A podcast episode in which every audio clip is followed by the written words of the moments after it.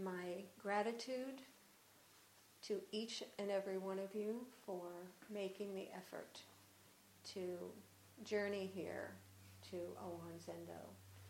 Um, as I know, it is an effort in many ways, not just the travel, but some of you have families, lots of obligations, distances that you have to go and to come here. Everyone has something that they can say, oh, maybe not today. but you said, yes.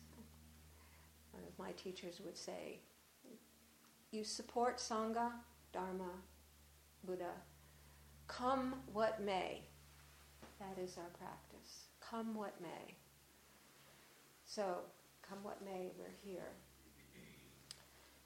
And today I thought I would speak a bit about what we call our form. Uh, some people call it a ritual. And some people who regard what we do here as a ritual don't like it. And uh, they don't continue to come because they don't like it. And that is fine. And however, sometimes there is a, a misunderstanding about what, at least from my point of view, what we do here, that some call a ritual. I would call it a form.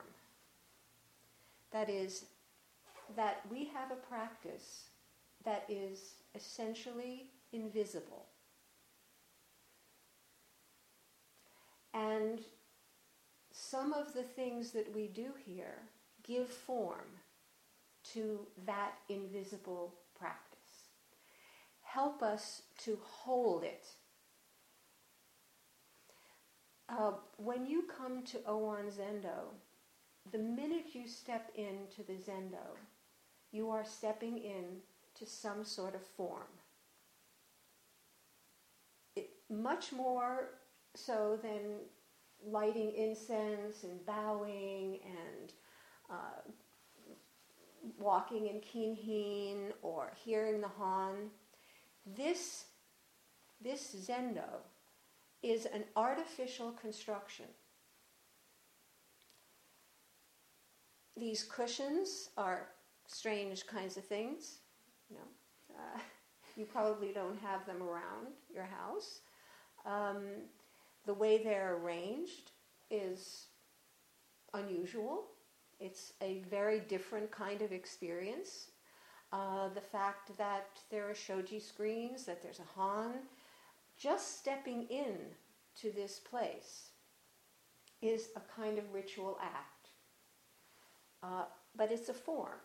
It's one of the ways building this zendo where people can come and practice in this strange set of conditions is a constructed environment.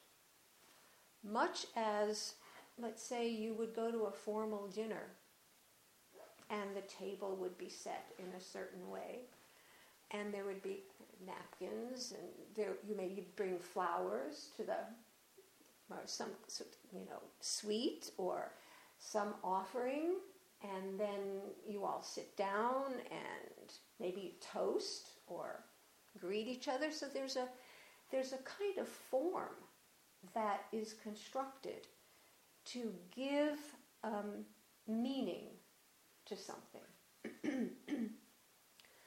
um, when you go to a concert, you go in, or the movies, you go into a, a constructed environment there's a stage, there's a screen, there's a conductor who comes out in a tuxedo, you know, as a baton, you know.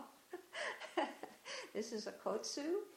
Um, our life is full of these sort of ritual rituals that we go through. Um, And those constructed environments are designed to hold a certain kind of experience. You go into a concert hall, it's quiet, there's a curtain maybe, there's a certain experience that you have when the curtain goes up, when the maestro comes out, um, when the musicians, you know, kind of tune, like we kind of tune to each other when we when we offer incense. Um, this is really what it is. It's it's a this is a construction. Um, I want to talk about two elements in this construction. One is the bowing, and the other one is the robe. These are the elements of this form that a lot of people have an objection to. Just, there's some, some sort of resistance there.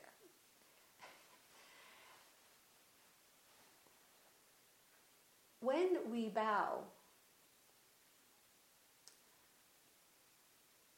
we literally just throw ourselves down on the earth in an act of offering, offering ourselves. Just here I am in this humble position. When we lift the two in the full prostration, it's not just, oh, you know, I'm just sort of lowering my ego a little bit, like the bow from the waist. It's wow, complete. Complete. Not only am I completely just giving myself, but I'm also holding up as we say in our practice, the feet of the Buddha. Because the chakras, the feet are the lowest, the lowest chakra. And when we lift the lowest chakra of our highest self, this is all the Buddha is, we are giving away our egos, giving away all of our preferences, giving away all our stories and just raising up the higher self. It's just a moment of humility. That's all it is. But for some reason, that moment carries a story for people. And we each have our story connected with it. oh, this reminds me too much of worshiping. You know, I don't bow to anybody. I don't bow to anything.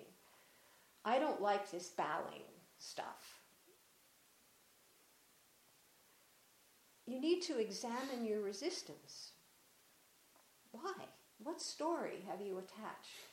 You don't have to attach any story to this act. You can just give yourself in this moment to the floor. just be in this moment. When um, Suzuki Roshi came to this country to establish the um, San Francisco Zen Center, among other things, they bow only in their service three times in Japan. And after he was in America for a while, he said, No, this isn't going to be enough for Americans. now they're going to have to bow nine times. And so we do nine bows. Um, and it's it's like forcing a tree down. Ah, don't want to. but again, Look at the story you're telling. Examine that resistance. What is that about?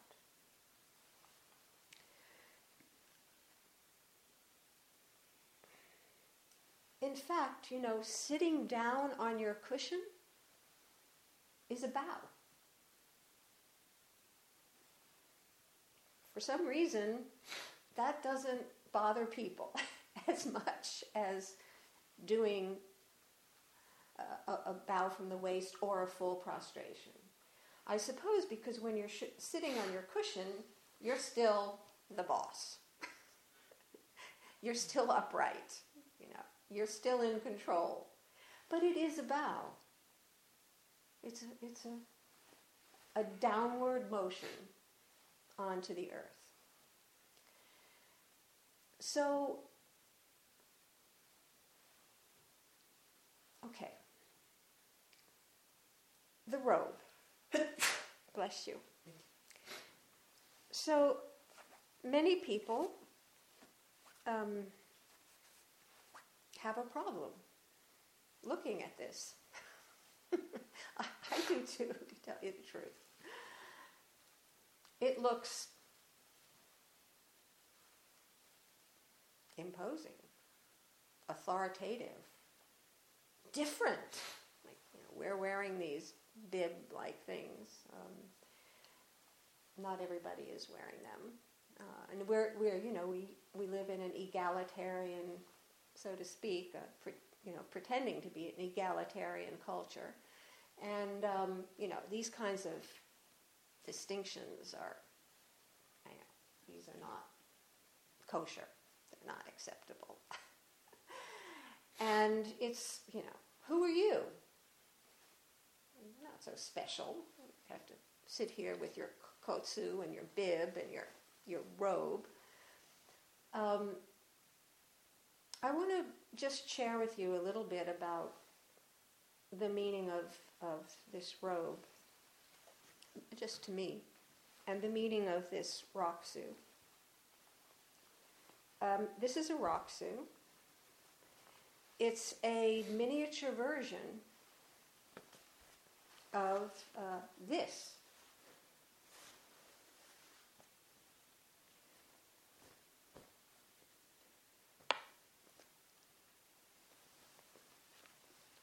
Which is priest's robe, um, which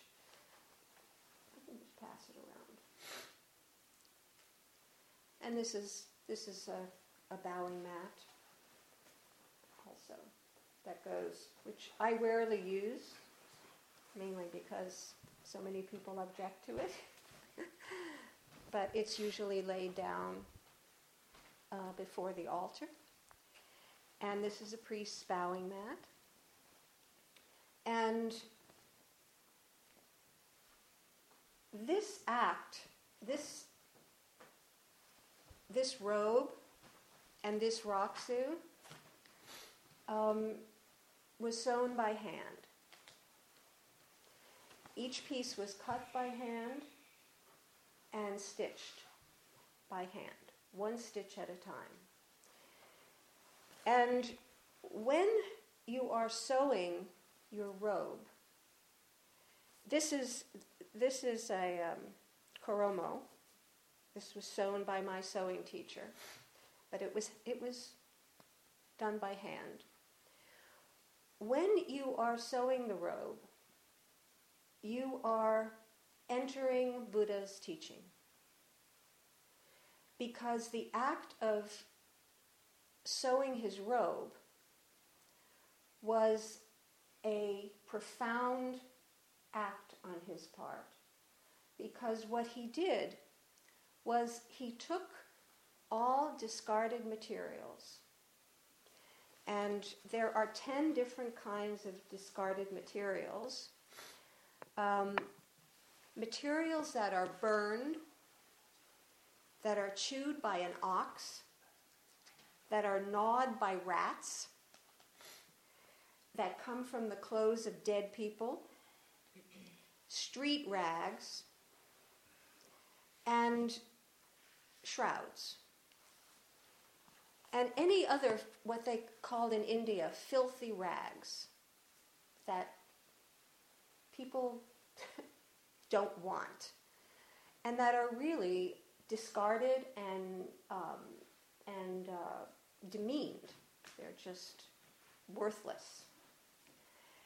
And Buddha sewed those rags, cut them and sewed them into his robe. Thereby, I would say, sacralizing what is worthless for most people and what is discarded by most people, not seen as of any value.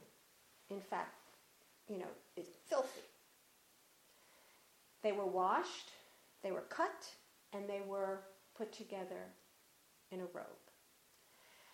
And that act of making sacred what is ordinary or even worthless is one of the core elements of Zen practice.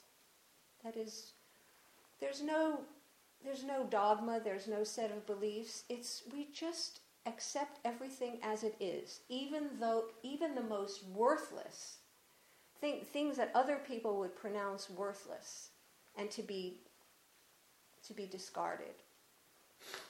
So, and when you sew your rakusu or your robe, both of these were sewn with other people, and other people have sewn stitches in these. So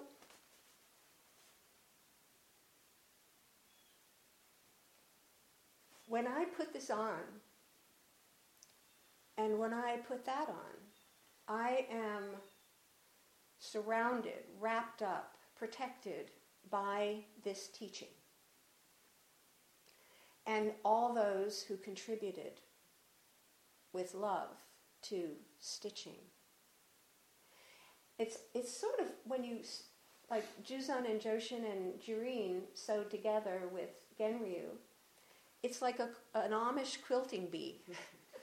you know, it's, it's, it's something you do as Sangha or you do with a teacher, and it's a practice. It's, it's not just, you don't buy one. You can buy one, of course, because you can buy anything now. you can buy a rakusu, you can buy a, a priest's robe, but that's not in our practice that we, what we do. Because we have to, each stitch is Namu Butsu, Namu Butsu, Namo Dai Butsu, Namo Dai Butsu, with others. I sewed this robe at the San Francisco Zen Center. People who were sewing with me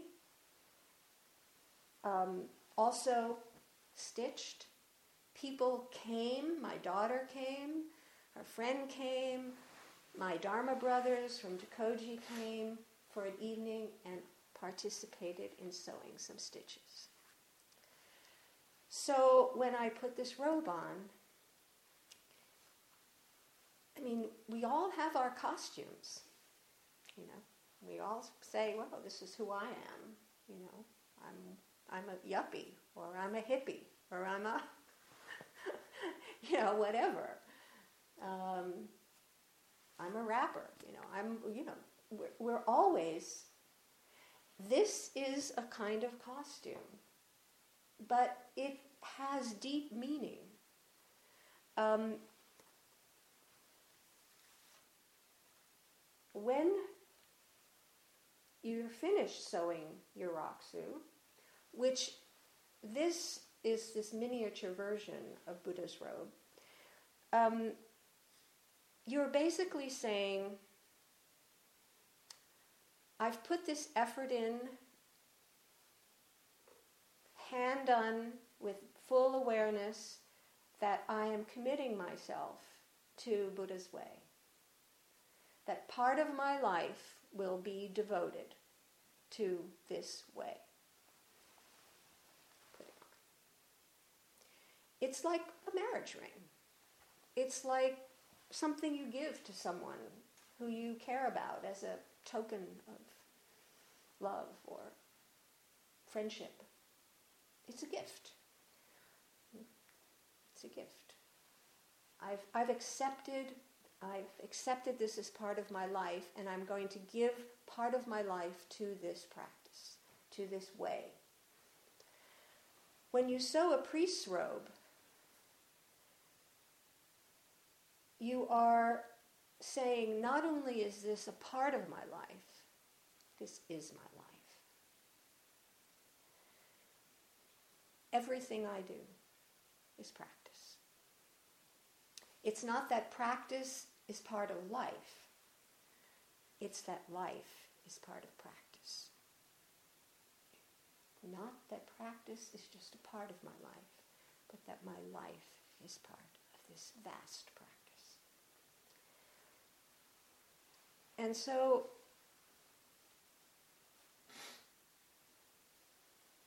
one of the things that happens um, is that your teacher, your guiding teacher, inscribes, gives you a Dharma name, which means, could mean anything, you don't have to use it, uh, but it means that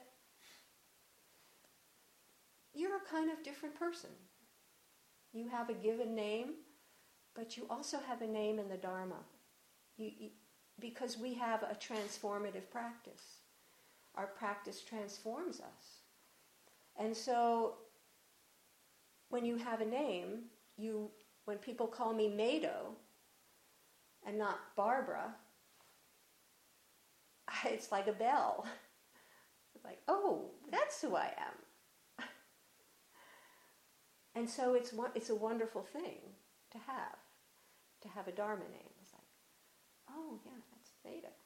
And sometimes I, I do that for myself. I kind of look in my the mirror and I say, up. That's who you are, remember. Just keep remembering that. You look like Barbara, but you're really up. And so your teacher will give you a Dharma name and give you something, some sort of saying um, that you are to hold close. It's private.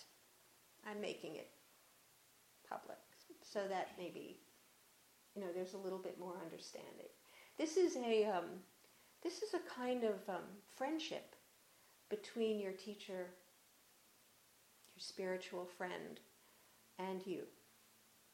Um, so your teacher will then take your rakusu after you finished it. You, you've sewn a blank panel, and he or she will sit with your rakusu mm. on his or her altar, personal altar. And just sit with your rakusu until your Dharma name appears. and until what you need to have inscribed on your rakusu appears and then your teacher will inscribe that. So, and then at the Jukai ceremony, we'll give this back to you. And though you may think that this, all of this paraphernalia is um, something really special uh, in, in, a, in a sort of objectionable way, to walk around with this, to know how to stand with it, to know how to sit with it, especially this boat Buddha robe, which wraps around in a crazy way. Maybe someday I'll put it on for our sitting show you how completely awkward it is. you, it's actually a, a, a, cumbersome thing.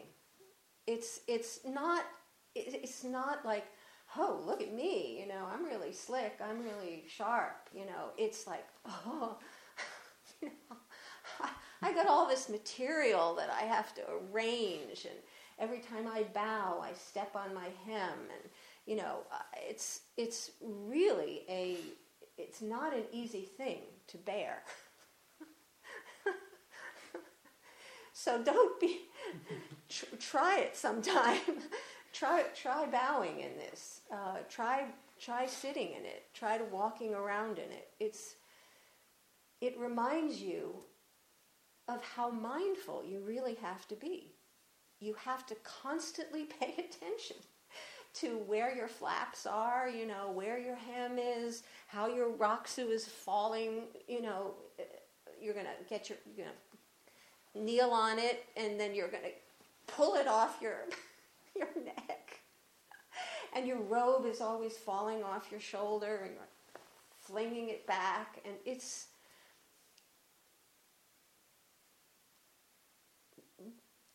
it's just it's really part of practice for a priest. It's it's like it's harder.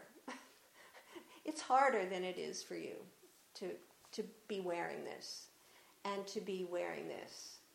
Not only to wear it, but when you go to the bathroom, you have to take this off and hang it because it's it's a sacred it's a sacred object. When I travel, um, and I usually travel with my priest's robe and my rakusu because I, am usually teaching uh, at Jikoji, so there are, or on retreat, and so there are ceremonies that require these things. You cannot put anything on top of these, these envelopes of the rakusu and the, and the robe.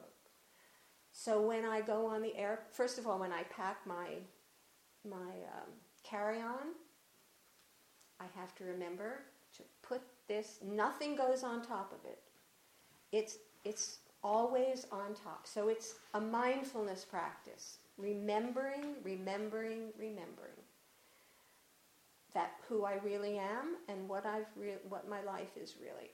And then, of course, when I'm carrying my my carry on onto the plane, sometimes I have to ask the stewardess, the flight attendant, to not to put anything on top mm-hmm. in the compartments. Mm-hmm. Please, I'm I don't really want to have to explain this,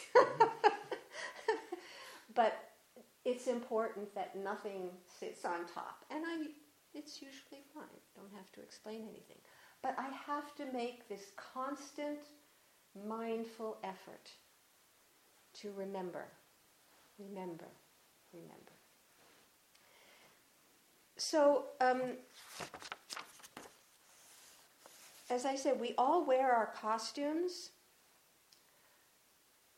The important thing, and I hope we, I hope you feel that I do this, to wear them lightly to wear them very lightly so you can see that I am really naked.